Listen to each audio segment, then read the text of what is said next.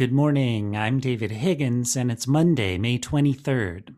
This is CQ Roll Call's morning briefing, and here are the top three headlines you need to start the day.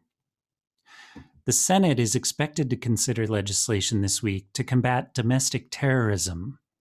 Majority Leader Chuck Schumer said he wanted to bring a bill to the floor after the mass shooting in a predominantly black neighborhood in Buffalo, New York.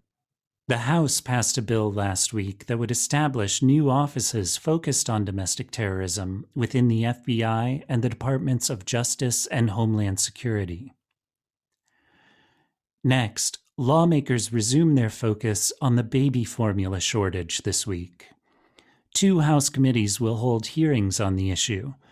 The Energy and Commerce Committee will hear from FDA Commissioner Robert Califf and executives of infant formula companies, including Christopher Calamari of Abbott Nutrition.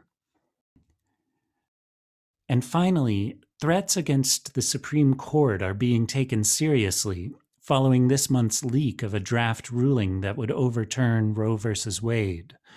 But as the court gets closer to releasing its official ruling, the threats aren't translating into more funding to protect justices and their families.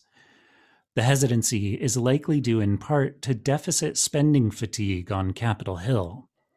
Republican Senator Bill Hagerty of Tennessee has a bill to transfer funds from the Federal Protective Service to Supreme Court security efforts. But that bill's path forward isn't very clear. Check CQ.com throughout the day for developing policy news. And for all of us in the CQ Roll Call newsroom, I'm David Higgins. Thanks for listening.